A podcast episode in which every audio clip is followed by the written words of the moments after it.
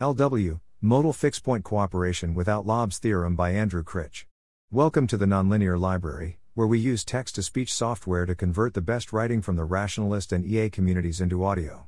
This is Modal Fixpoint Cooperation without Löb's Theorem, published by Andrew Critch on February 5, 2023 on Less Wrong. TL, DR, this post introduces a novel logical approach to achieving group scale cooperation, based on modal fixed point theory. This approach is both easier to understand and roughly 3x more efficient than previous approaches that factored through Löb's theorem, measured in terms of the length, complexity of the proofs involved. The following lemma is due to James Payor.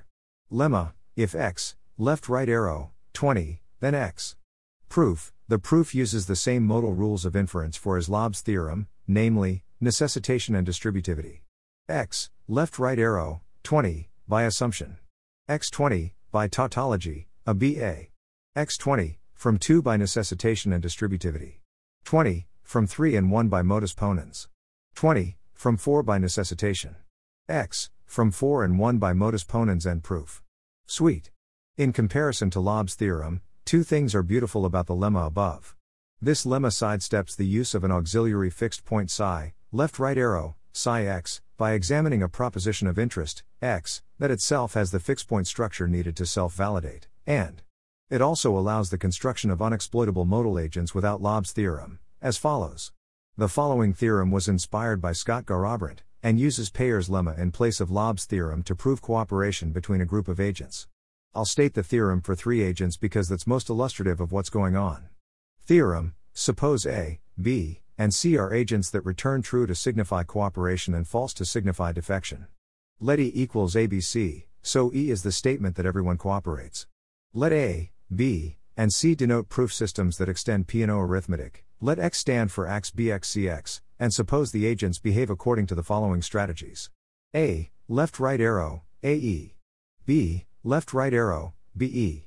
C, left right arrow, CE. Then it follows that E proof. Again, we use the modal inference rules underlying Löb's theorem, but not Löb's theorem itself.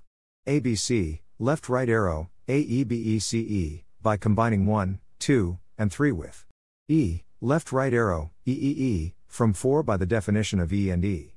E, by Payor's lemma from 5, with X equals EN proof. Intuitively, the strategy of the agents in this theorem is to check that the group is trustworthy in a certain way before joining, cooperating with, the group. The theorem, using the six steps of Payor's lemma, shows that the collective check on trustworthiness nests inside itself in a way that self validates and yields cooperation. Discussion In the proof of the theorem, you might be wondering if it really makes sense to be thinking of E as a logical system of its own. The answer is yes, and the axioms E are just the conjunction of axioms of A, the conjunction of axioms of B, the conjunction of axioms of C. You also might wonder if an alternative approach to group cooperation might be to instead use the following strategies A. Left right arrow, ABC. B. Left right arrow, BAC. C. Left right arrow, CAB. Then you'd be right. Here it also follows that ABC, however, the proof involves a lot more nesting, with A thinking about what B's thinking about what C's thinking about, etc., and it's not as easy or short as the proof of the theorem above.